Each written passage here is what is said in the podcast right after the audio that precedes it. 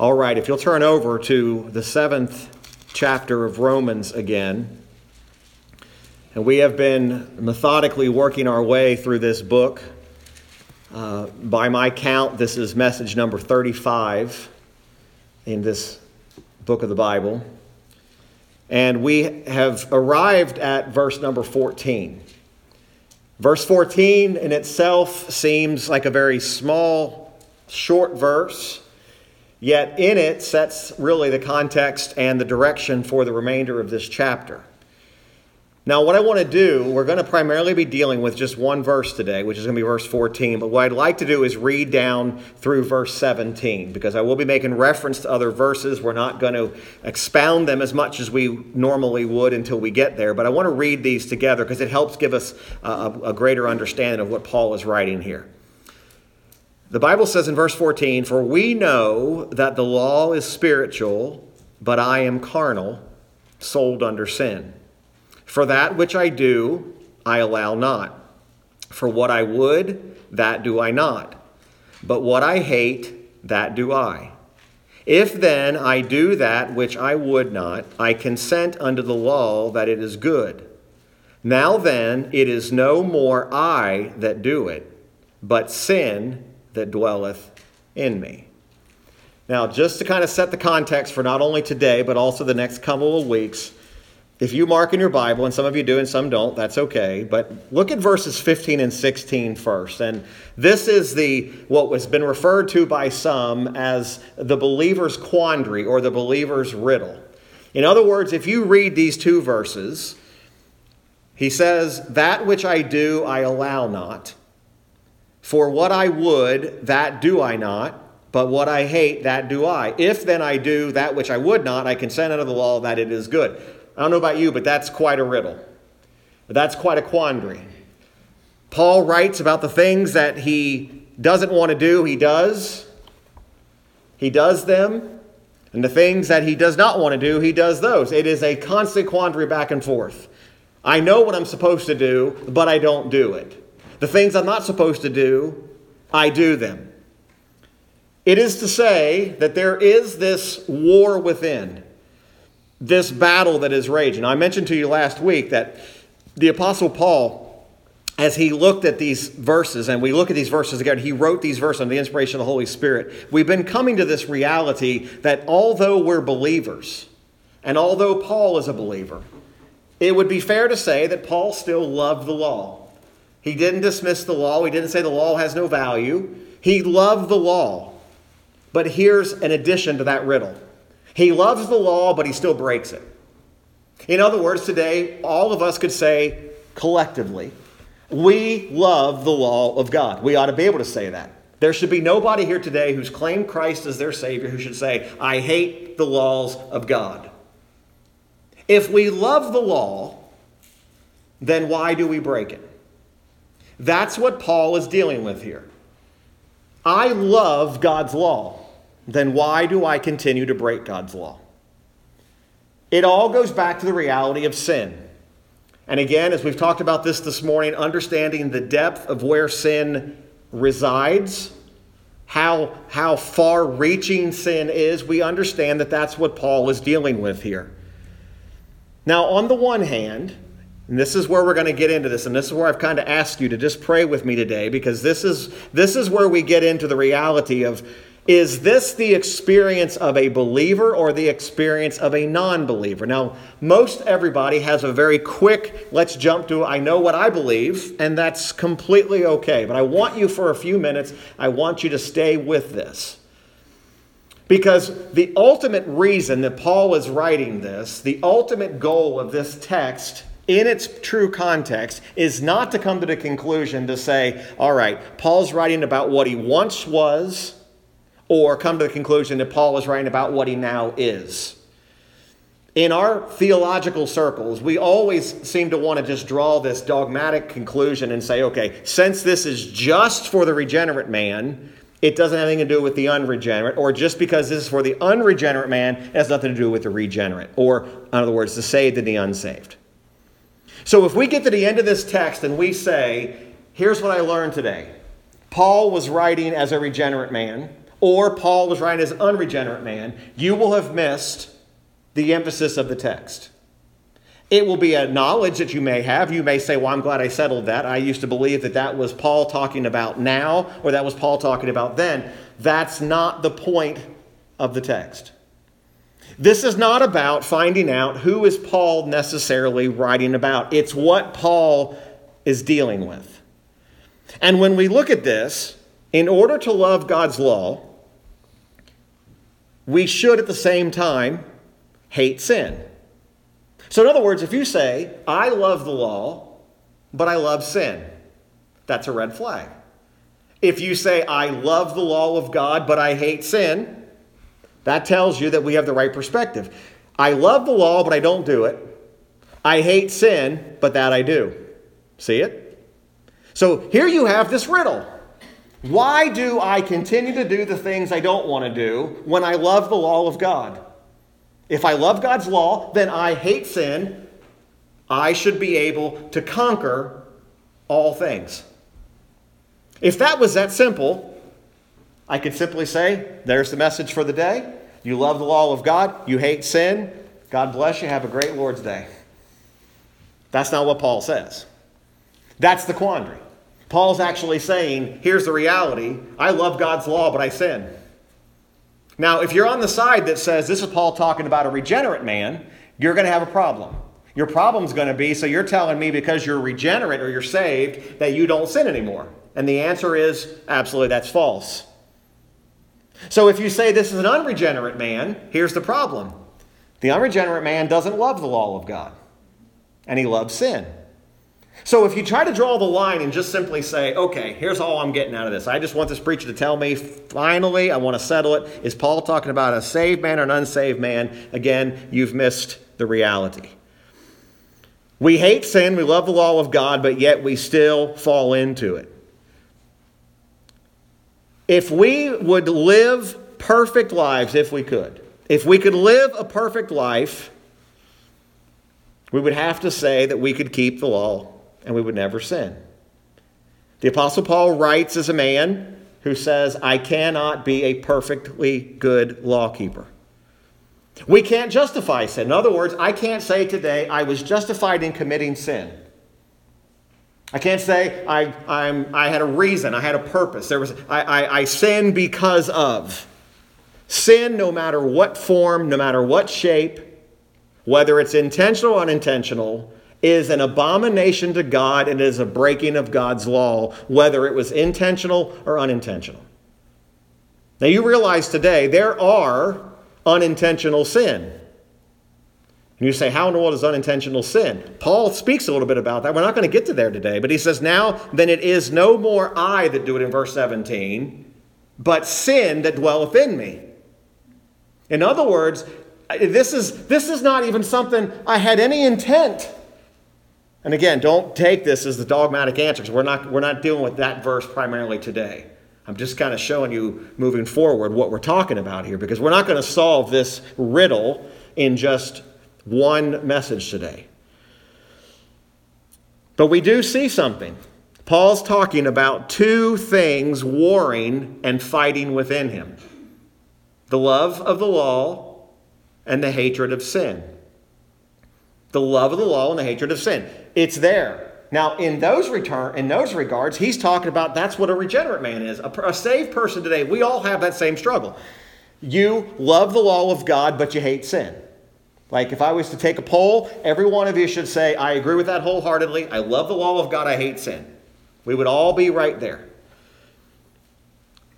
But as you introduce this final section of chapter 7, Paul sums these thoughts up. That's what verse 14 really is. It's a summing up of verses 14 through 25. He sums it up when he says this For we know that the law is spiritual, but I am carnal, sold under sin. Now, this is where the, the, the camps say the regenerate Paul or the unregenerate Paul, but he speaks in present tense. He says, I am carnal, sold under sin. Tense in the Bible is important. Tense in the Bible is important because it gives us some context. There are good men of God along the years who have completely and dogmatically said from verse 14 all the way through the end of the chapter, Paul was talking about what he used to be. There are other people who say this is dogmatically, this is Paul saying, this is what I am as a regenerate person. And each one of those arguments, looking at the text, causes some questions, not contradictions.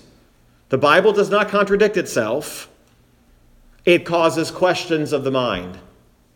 The if, if this, then this must be. Everybody following me? If this is the case, then this has to be. The human mind is arguing and wrestling with this and trying to come to a conclusion. How can this be? How can I love the law of God? Or as Paul says, how can I know that it's no more me doing it, but it's the sin that's dwelling in me that's doing it? And therein lies what verse 14 introduces. It introduces the most, one of the most important por- portions of Scripture that leads us all the way to the end of, of the chapter when Paul says, I thank God through Jesus Christ our Lord, so then with the mind I myself serve the law of God, but with the flesh the law of sin. Do you see this? This is just an introduction. Do you see what he's saying? I thank God through Christ, so then with the mind I myself serve the law, but with the flesh, the law of sin. As I mentioned to you last week, when we introduced this, this over this week and the last week, I can't remember where we started. Chapter 7 is sometimes referred to as one of the most controversial in the Bible. It may be behind, or may be behind Romans 9, which we'll get to in a few weeks. But it's unfortunate that it's caused controversy because the controversy is missing the main point. The controversy people are arguing about is what I've already mentioned to you. Is this a saved Paul or an unsaved Paul? The emphasis is on the reality of sin. The, the emphasis is on what sin really is. And that how sin not only affects part of the man, it affects the entirety of man. Sin affects you from the crown of your head to the sole of your feet. Sin is not just making an unfortunate decision. Sin is not just, oh, I chose wrong. Sin is not just one instance of rebellion. It's not one instance of disobedience. Sin is not one wrong thought. Sin is not one wrong action. Sin is the very entirety of man. Now, here's one thing I can tell you whether you're saved or unsaved, sin is the entirety of that man. That's why you miss the point here. If you just say Paul's talking about a regenerate, whew, that puts the unregenerate off the hook. Or he's only talking about the unsaved. Praise God, I'm saved. I don't have to worry about this. You miss the point. Because somehow along the way, what we've missed is we've missed the reality of what sin actually does trying to discern who this man is, whether he's regenerate or unregenerate. That's a distraction. You're missing the truths that every believer here should be seeking. So today, what you should be looking for is I want the truth. I'm going to put aside my presuppositions. I'm going to put aside whatever I think he's talking about and just let the text over the next few weeks show me what the main point is. Now, there are very few chapters in which Paul exposes not just the power of sin, but the root of sin. Where does sin originate? Where, where is its source?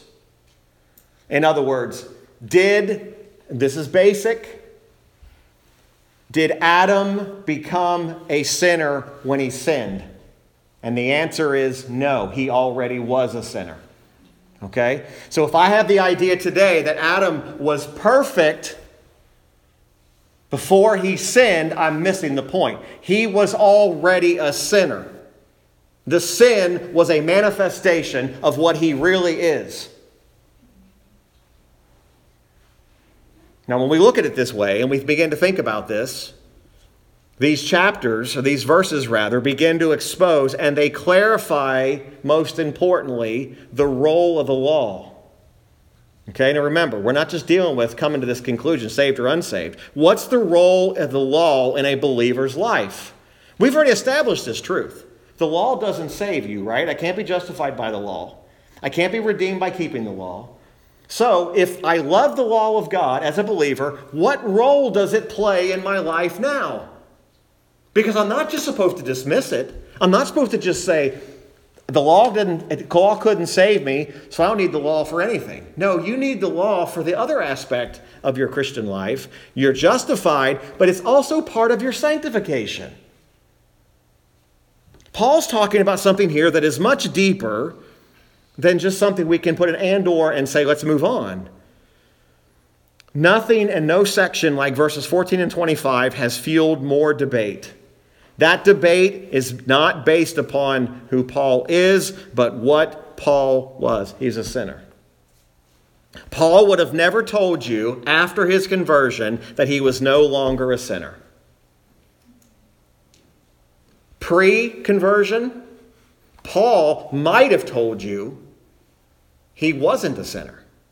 Because Paul called himself the Pharisee of the Pharisees, which you know what he's basically saying? He was basically saying, I keep the law. So at one point, Paul would have very easily said, The law, I keep it. But Paul, after conversion, would have said, I love the law, and I, but I keep doing the things I don't want to do. I keep breaking God's law when I don't want to. It's really quite a riddle. The emphasis is on the horrific realities of sin. Let me tell you, sin is horrific whether it's in the believer or the unbeliever. So if I was to say today, sin in the believer is not so bad, sin in the non believer is really bad, that's not accurate. Sin in its reality is horrific in any of those two sources. If it's present in the believer, it's horrible. If it's a non believer, it's horrible. And the reality here is, is that in these first six chapters of Romans, we've been learning this one concept. You say, Preacher, is one concept? We spent all this time? Yeah, because the Bible needs to show us this concept that the reality is it is impossible to attain justification by keeping the law. That's what we've learned from Romans 1 through 6. Someone says, what, what, what did you learn in the first six chapters of Romans? If you say that, you've got the point. Okay? It is impossible to attain justification by the keeping of the law.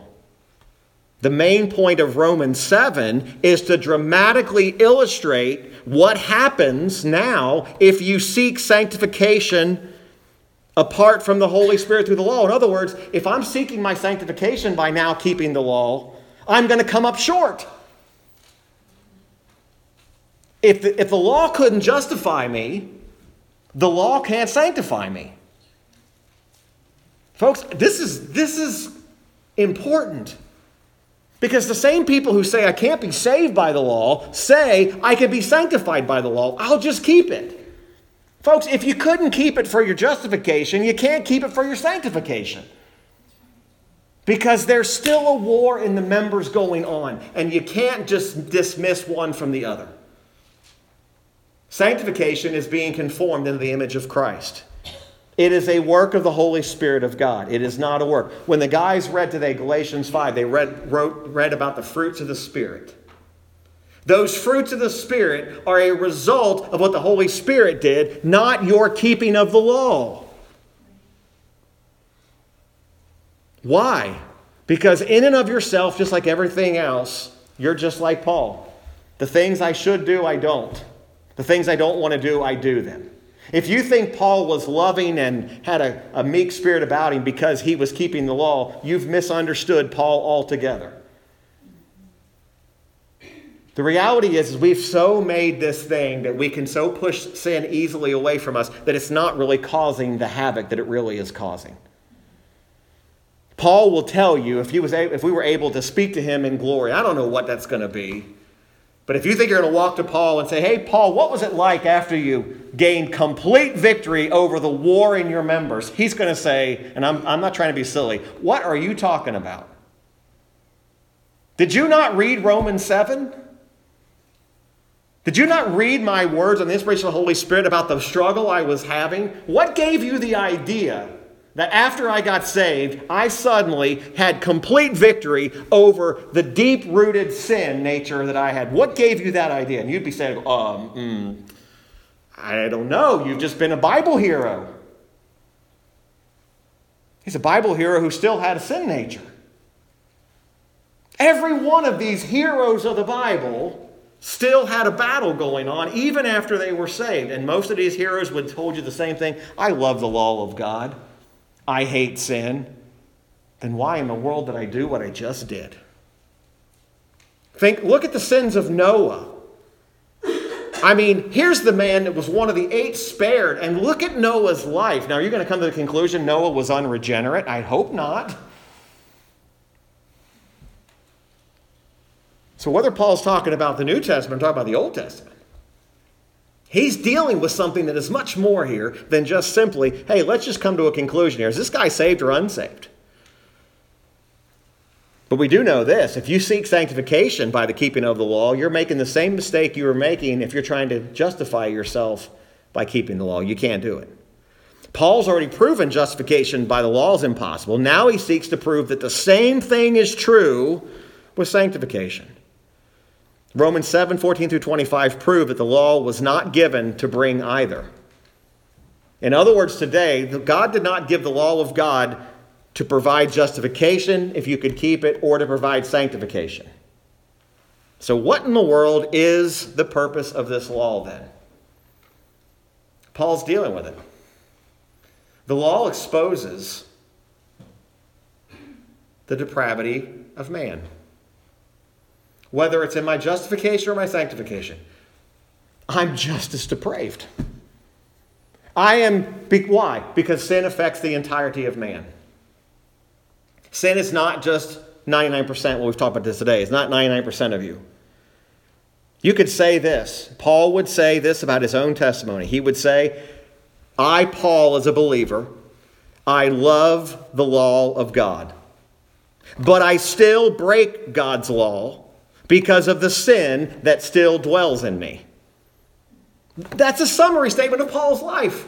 He would stand up here if we said, Paul, you come and preach today. His testimony would be, Brothers and sisters, I love the law, but I still break it because of sin that still dwells in me. You see, even in a regenerate man, he still has a carnal man situation. What is that situation? Sin still dwells in him. In other words, I can stand before you today and, and I can tell you with 100% certainty, I know for sure I'm regenerated. I know I'm saved. I know I'm going to glory with God. I have no reservations about that. I know my salvation is secure. But even as a regenerated man, I know something about my situation. Carnality still exists. Not that I want it to exist. I don't get up today or tomorrow saying, I'm going to set out to see how many sins I can commit today. But guess what's going to happen every single day? I'm going to commit them. I didn't get up in the morning and put on my, on my iPhone, on my notepad, and say, you know what, at 12 o'clock, I want to commit this sin. At 2 o'clock, I want to do this one next. At 3 o'clock, I want to commit the sin against my wife and my family. But it still happens. Now, does that mean I don't love the law of God? Absolutely not. I still love God's law. Then why do I keep doing it? Because that's the nature of sin. That's what Paul's conclusion is when he says, I serve, I, uh, then with the mind I myself serve the law of God. My mind tells me, obey God's law, but my flesh obeys the law of sin. And until you get a glorified body, you are going to be dealing with this over and over again. Now, again, if we take the position that this is an unregenerate man in its full context, what Paul's saying falls apart. There are things that he says when he uses the phrase, I love the law of God. The unconverted does not love the law of God. They look at the law of God and they say, The law of God is hindering me from doing what I want to do. So we have to give that, we have to give that credence.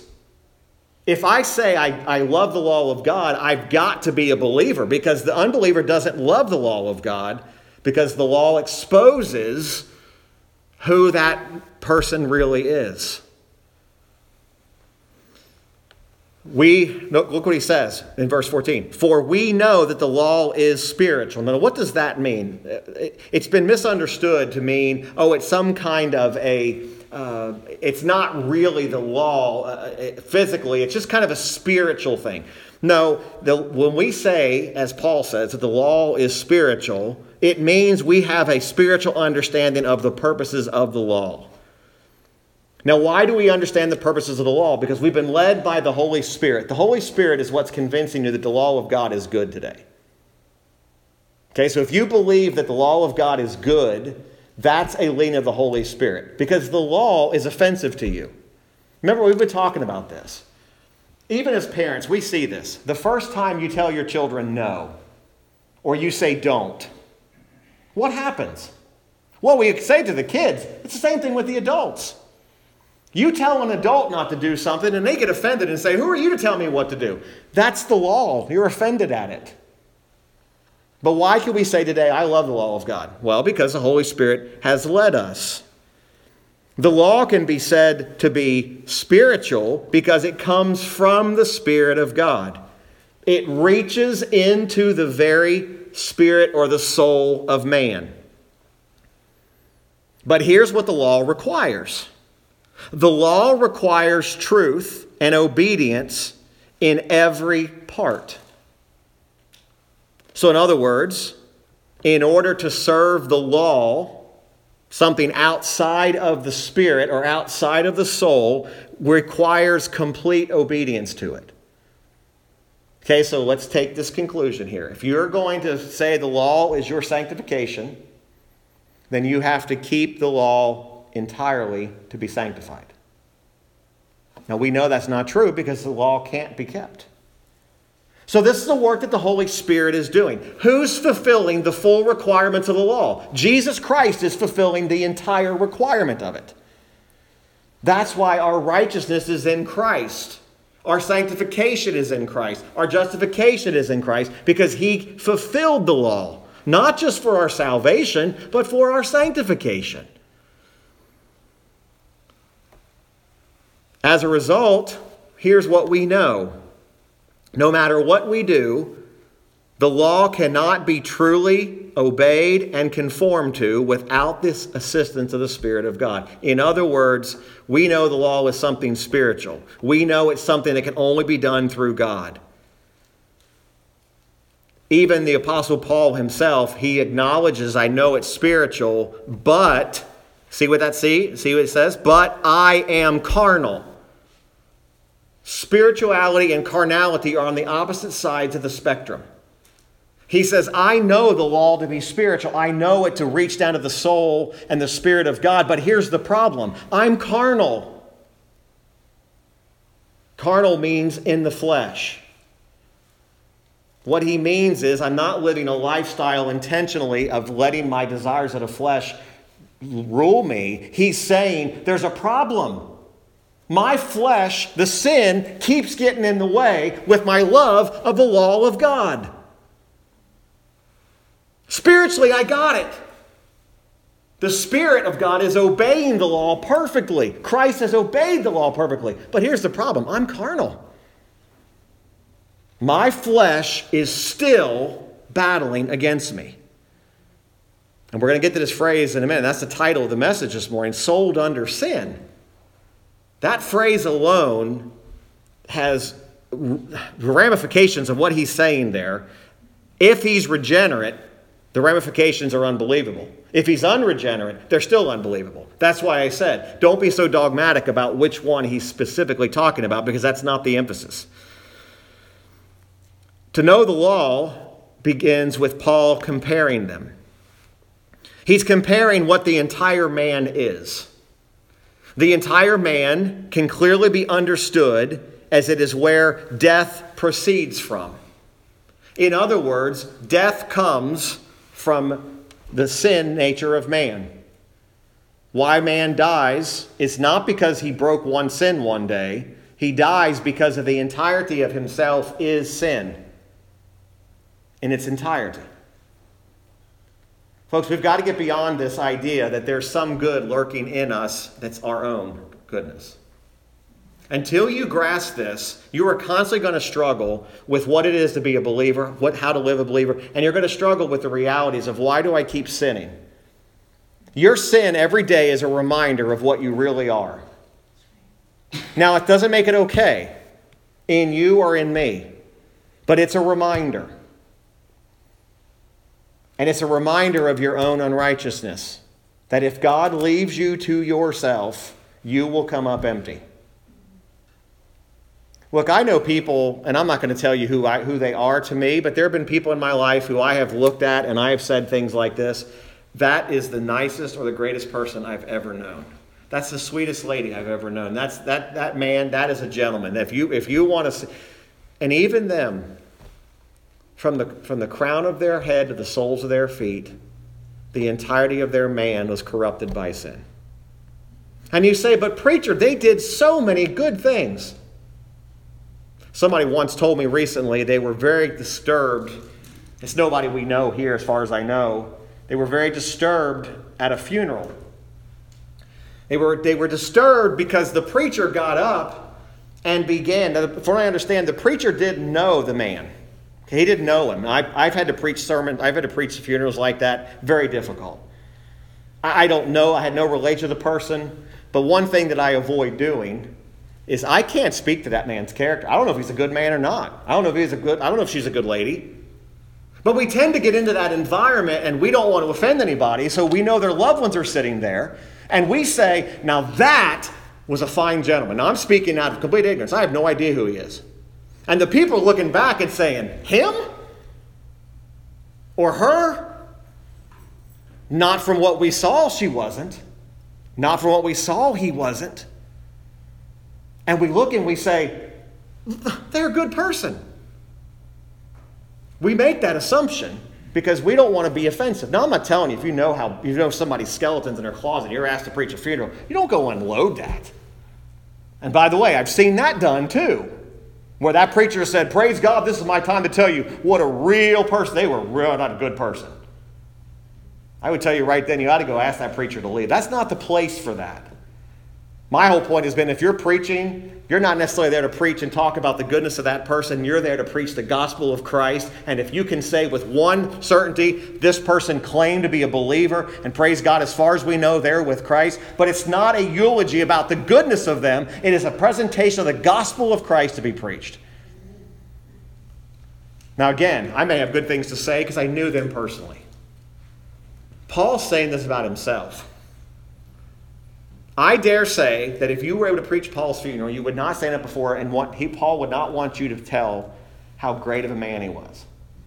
Paul would have two chapters in his life at least. He would say, This is the chapter I don't want to talk about. You can talk about this chapter, but here's the problem. Even in his second chapter, he still had sin problems and he still had a, had a nature that did some things he didn't want to do. People often say that. I, again, I, I'm, I'm not trying to be ugly today, but I saw a gospel track today, this week. And this is a gospel track, and this is how watered down we're getting. The invitation on the front of the gospel tracks was this Do you want a new start? Now, I understand the concept here, but you're almost making it sound like now things are going to be totally different. You've got this bad chapter one. But now you've got this opportunity for great chapter 2. Now, again, chapter 1 unsaved, chapter 2 saved. I'm taking chapter 2 every single time. But I think we confuse this. We think that once chapter 2 starts, now suddenly I'm not going to have some of those same problems I had. I'm not going to have to deal with sin anymore.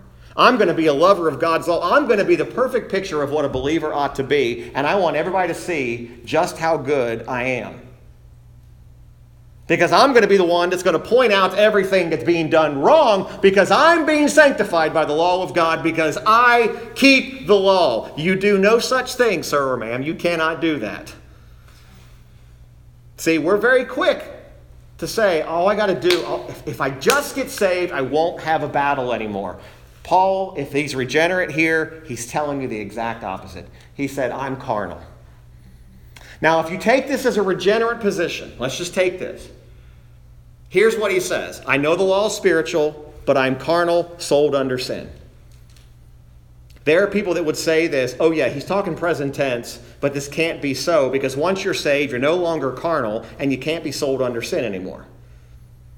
The reality is, is that phrase sold under sin means to be a slave to. It means to be purchased like in the market.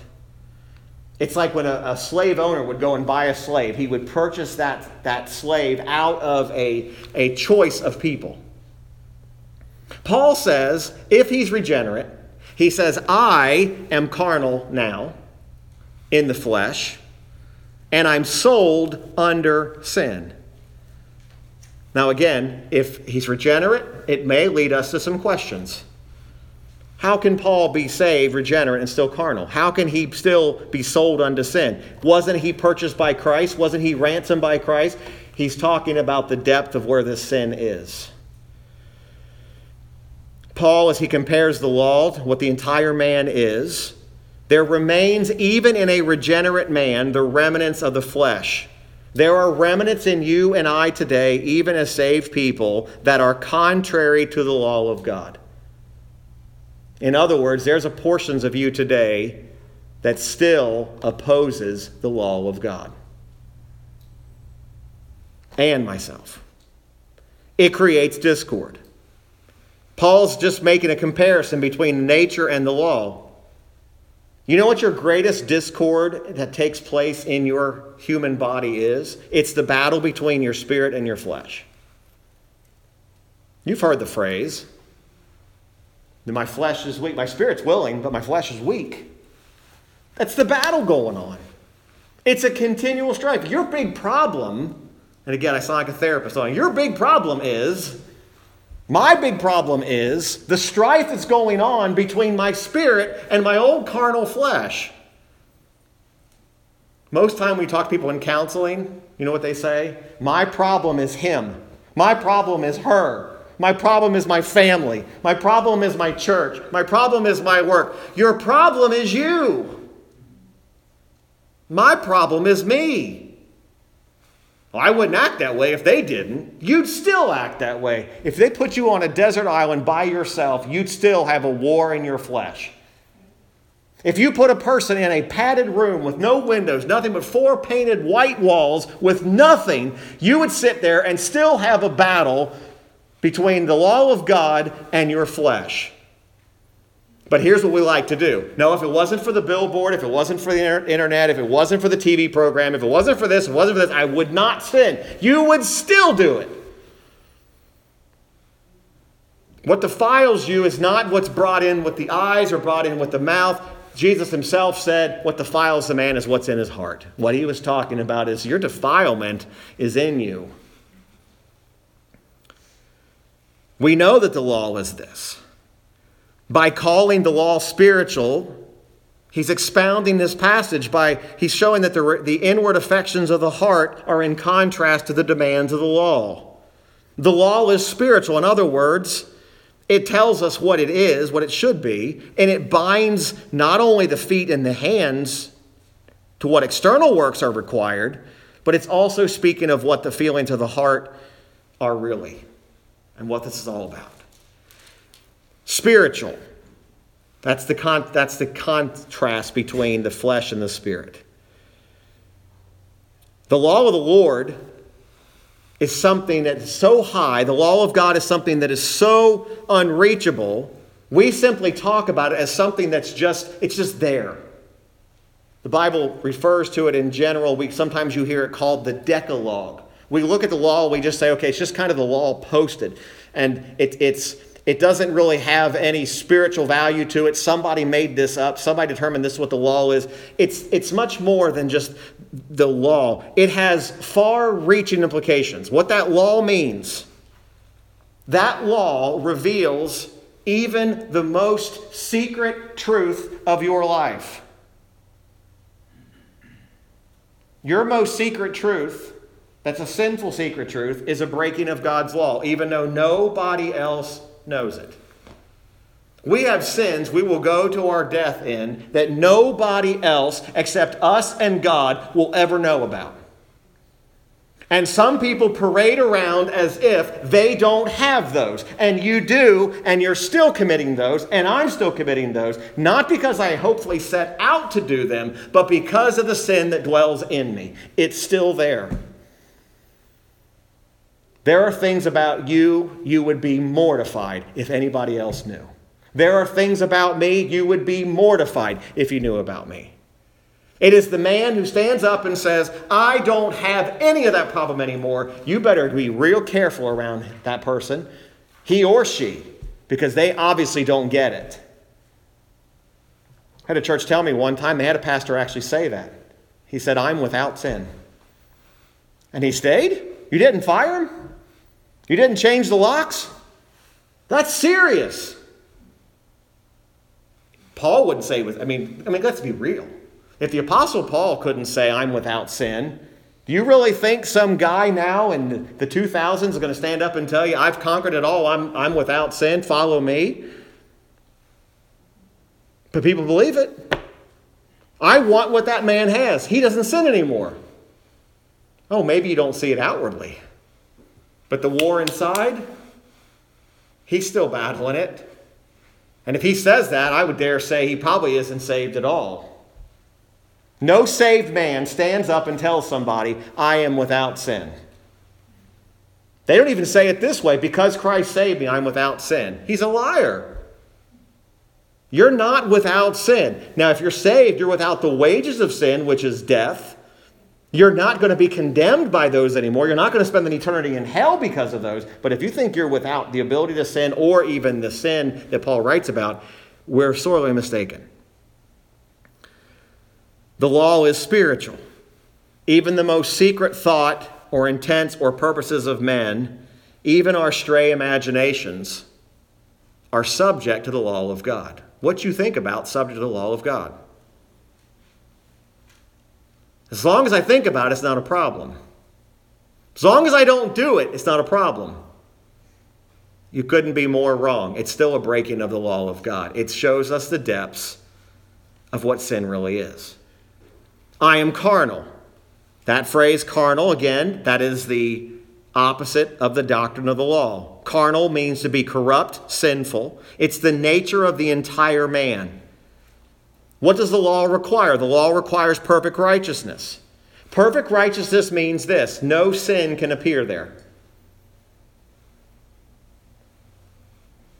Paul says, I am a carnal man who can do nothing but oppose it. In other words, even in my righteous stance, if I'm regenerate, in my flesh, I still oppose the law of God. Do you see how this connects to even salvation? We talked about at 10 o'clock. Do you see these connections? This is why this coming to Christ thing is so much more than just, let's just turn on a dime here. People are so quick to say, I just want to see people saved. I just want to see conversions. I want to see great numbers. I want to see great things happening. Folks, so do I. But I'm certainly not going to compromise on the reality that says, listen, it takes some time often for the Holy Spirit of God to truly deal with a man or a woman about the reality and the horrors of who they really are. If it was just as simple as flipping a switch, Again, why doesn't everybody accept it? Because there's something still opposed to it. There's still opposition going on. That's why the free will of man left to itself will never, ever, ever choose the law of God. If the Apostle Paul, I'll make this statement, if the Apostle Paul had been left to himself, he would still have been Saul and he would have died in his sins, and we'd be talking about Saul in hell, not Paul in glory. But Christ converted him. He was changed. His eyes were opened. He said, Lord, and he was gloriously converted. Did his life get, is his perfect chapter two? No. This is proof that his chapter was not perfect. Perfect righteousness in which no sin can appear. I am a carnal man. I do nothing to the law but oppose it. From here to the end of the chapter, this is where the opinion comes in. The apostle may be speaking of a person of an unregenerate man, where some of these truths are there, or himself as a regenerate, but nothing is clear. He speaks in first person I am carnal, I myself. When he speaks in verse 25, he's speaking in first person. I thank God, so then with the mind I myself serve the law of God, but with the flesh of the law sin. He's talking about being a slave to righteousness. It's echoing the servant master relationship, but he does say there's still a problem in who he's going to serve. Several things Paul says here that unregenerate people don't say. Verse 15, he says, I hate. He hates evil, he hates sin. But he also is referred to as delighting in the law of God. In other words, he delights in God's law. Look at verse 22. He says, For I delight in the law of God after the inward man, but I see another law in my members, warring against the law of my mind and bringing me into captivity to the law of sin, which is in my members. You see what he's doing here. The distinctions again between the flesh and the spirit, the inward and the outward man. The struggle is between them. They are found in nobody but regenerate persons. A regenerate person can only have that struggle. So that's what makes people say this has got to be Paul talking about the regenerate. Paul talks about thanksgiving, about being delivered from the law. But yet in verse 24, he says, O wretched man that I am, who shall deliver me from the body of this death? Are y'all following me? He says one thing, I delight in the law of God, but then he calls himself a wretched man. Who shall deliver me from this body of death? That's where you can see why people have gone back and forth. Is he regenerate, unregenerate? Again, the emphasis is the power of sin. Sin dominates his flesh. Christ calls his believers to live outside of carnality, to live outside of division. The apostle Paul himself even wrote in the book of Corinthians, 1 Corinthians chapter number 3, and again, it's interesting that Paul writes these words with the struggles that he was having. He says in, in chapter 3 of verse 1, 1 Corinthians 3, "And I, brethren, could not speak unto you as unto spiritual, but as unto carnal, even as babes unto Christ." I have fed you with milk and not with meat, for hitherto ye were not able to bear it, neither yet now are ye able, for ye are yet carnal. For whereas there is among you envying and strife and divisions, are ye not carnal and walk as men? And then he points them to their carnality. He says, For while one saith, I am of Paul, and another, I am of Apollos, are ye not carnal? Basically, Paul was telling them, You're causing division by some of you saying you're for me, and others are saying you're for Apollos. And then Paul says, Who then is Paul and who is Apollos, but ministers by whom ye believed, even as the Lord gave to every man? And then he goes into the context of, I have planted Apollos water, but God gave the increase. We all know those verses. The problem is we don't know what the context of those verses. Paul was dealing with division, a sin. People take those verses and say, These are the soul winning verses. And we, we don't even read the first five verses. We just read, I have planted Apollos water, God gave the increase, and we say, okay, look, somebody plants a seed, somebody waters the seed, somebody gets saved. The reality is, the full context is not even really about that. He's talking about even the seeds of, of envying and the seeds of controversy. Does it happen that way? Certainly. But, folks, when we look at these things, and he talks about being laborers together with God. I'm moving quickly, I understand, but think about this for a moment. Paul was talking to people as they were uh, carnal people, but then he goes into Apollos watered. This should not be of you. Now, this is a man, Paul, who's not saying that as a perfect man. He was saying it as a preacher who knew what it was to struggle. Paul could have told those people at Corinth, "Hey, don't do like I don't. You don't do this. I'm not. I don't do this anymore." But he does say the reality of this carnality. The spirit of the law, the spiritual aspect of the law of God is now before him. He sees the truths of the Spirit, he sees the realities of it. Paul says, even though, if he is taking a regenerate position, even though I'm regenerate, even though I've been renewed by the grace of God, I'm still carnal or fleshly. The remaining verses in chapter 7 are going to show us that Paul's going to say, I often do what I do not justify, and I wish I wouldn't do it again, but yet I do. Look what he says in verse 18. He says in, back in Romans 7 For I know that in me, parentheses, that is in my flesh, parentheses, dwelleth no good thing. For to will is present with me, but how to perform that which is good I find not. For the good that I would do not, but the evil which I would not, that I do. Now if I do that I would not, it is no more I that do it, but sin that dwelleth in me. I find then a law that when I would I would do good, evil is present with me. For I delight in the law of God after the inward man. But I see another law in my members, warring against the law of my mind and bringing me into captivity to the law of sin which is in my members. We're going to look into this over the next few weeks of what Paul was dealing with here. And for the sake of time this morning, we're going to break this up into two messages because I don't want to get into the remainder of this. But I want us to just go back and look at this phrase sold under sin. Sold under sin. When we think of selling, we think of something that's active. In other words, if I had a car to sell, I would be active in getting rid of that. Paul is speaking of being sold as if it was done unto him. In other words, he was the one sold, sold unto sin. However, the Bible talks about people that sell themselves unto wickedness. Now, the perfect example here, and we'll finish with this, is in 1 Kings. Go back to the Old Testament book of 1 Kings and look at chapter 21. 1 Kings 21. And I want you to notice a phrase here because this is not what Paul is saying. I'm going to leave this with our seed thought for next week.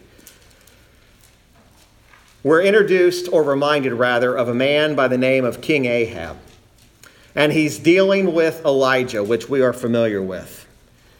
And we see this idea of selling himself as an active thing. In other words, making the choice. Paul's saying, I'm not making the choice to do this, it's the sin that dwells within me. But look at 1 Kings 21, verse 20. And Ahab said to Elijah, Hast thou found me, O mine enemy? And he answered, I have found thee because thou hast sold thyself to work evil in the sight of the Lord.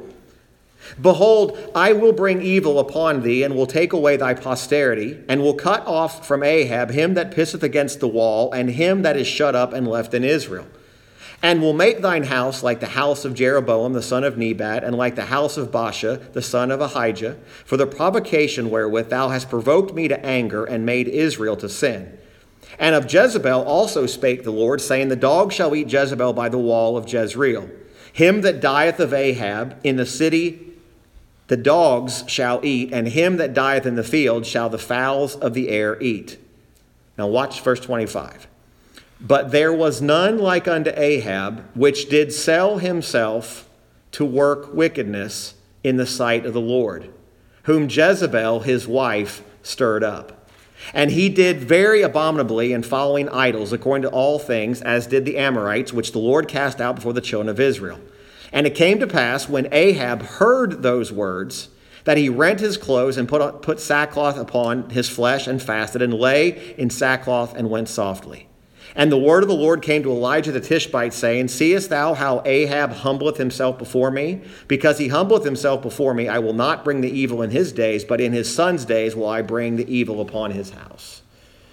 Again, notice it's referred to Ahab as intentionally selling himself to work wickedness. Paul was not talking about an intent to sell himself to sin. Paul was not saying, because I understand the law and God's grace, I have freedom to sin. Paul was saying there's something much more here. Paul was passive in this, and yet sin still dwelled there. Paul was taking precautions to not allow sin to dominate him, yet he was still sinning. Paul was doing, he was not active. Folks, here's something I want to leave you with today. There are times that Paul was speaking here where Paul was not a voluntary actor in his own sin, but he was an involuntary actor. That tells us the depth of where sin goes. It may under it could be understood that Paul, when he says he is carnal, he could have been flipping back and forth. He could have said, When I was this, I was this, when I was this but it doesn't really show us. There are things that we see and we understand here. Here's what we do know Paul understood, I love the law of God, but yet I still know I'm carnal. The new man is never under the law of sin. In other words, if you've been regenerated, your new nature is never going to be submissive to the law of sin. It's going to be submissive to the law of God. The problem is you have a flesh that will always be opposed to the law of God. And you can say today that, look, preacher, I'm different. I know everybody else in this church has got that battle. I don't. My flesh and my new nature they're like this. No, they're not. They're two warring members, they're on each side. You have a warring sin nature in you that's still opposed to God, and you still have it today. You can sit here and say, you can tell me all you want. There is nothing in me that's opposed to God. Maybe nothing voluntary, maybe nothing you're setting out to do, but you still have a nature that's opposed to every law of God, and your old nature still hates it. Now, you can put on the suit, you can carry the Bible, you can come to church, you can sing the hymns, and you can say, Praise God, I don't have to worry about this anymore. You still got a nature that's still there, and it's still sinning. Even if you could outwardly conform to everything some man tells you, you could never get the flesh to conform. Your flesh will never fully conform to the laws of God, it will always be opposed. Next week, we'll deal more with this sold unto sin phrase. And we'll move into a little bit more of what Paul's talking about in verses 15 and 16 as we put these things together. Let's stand together if you would.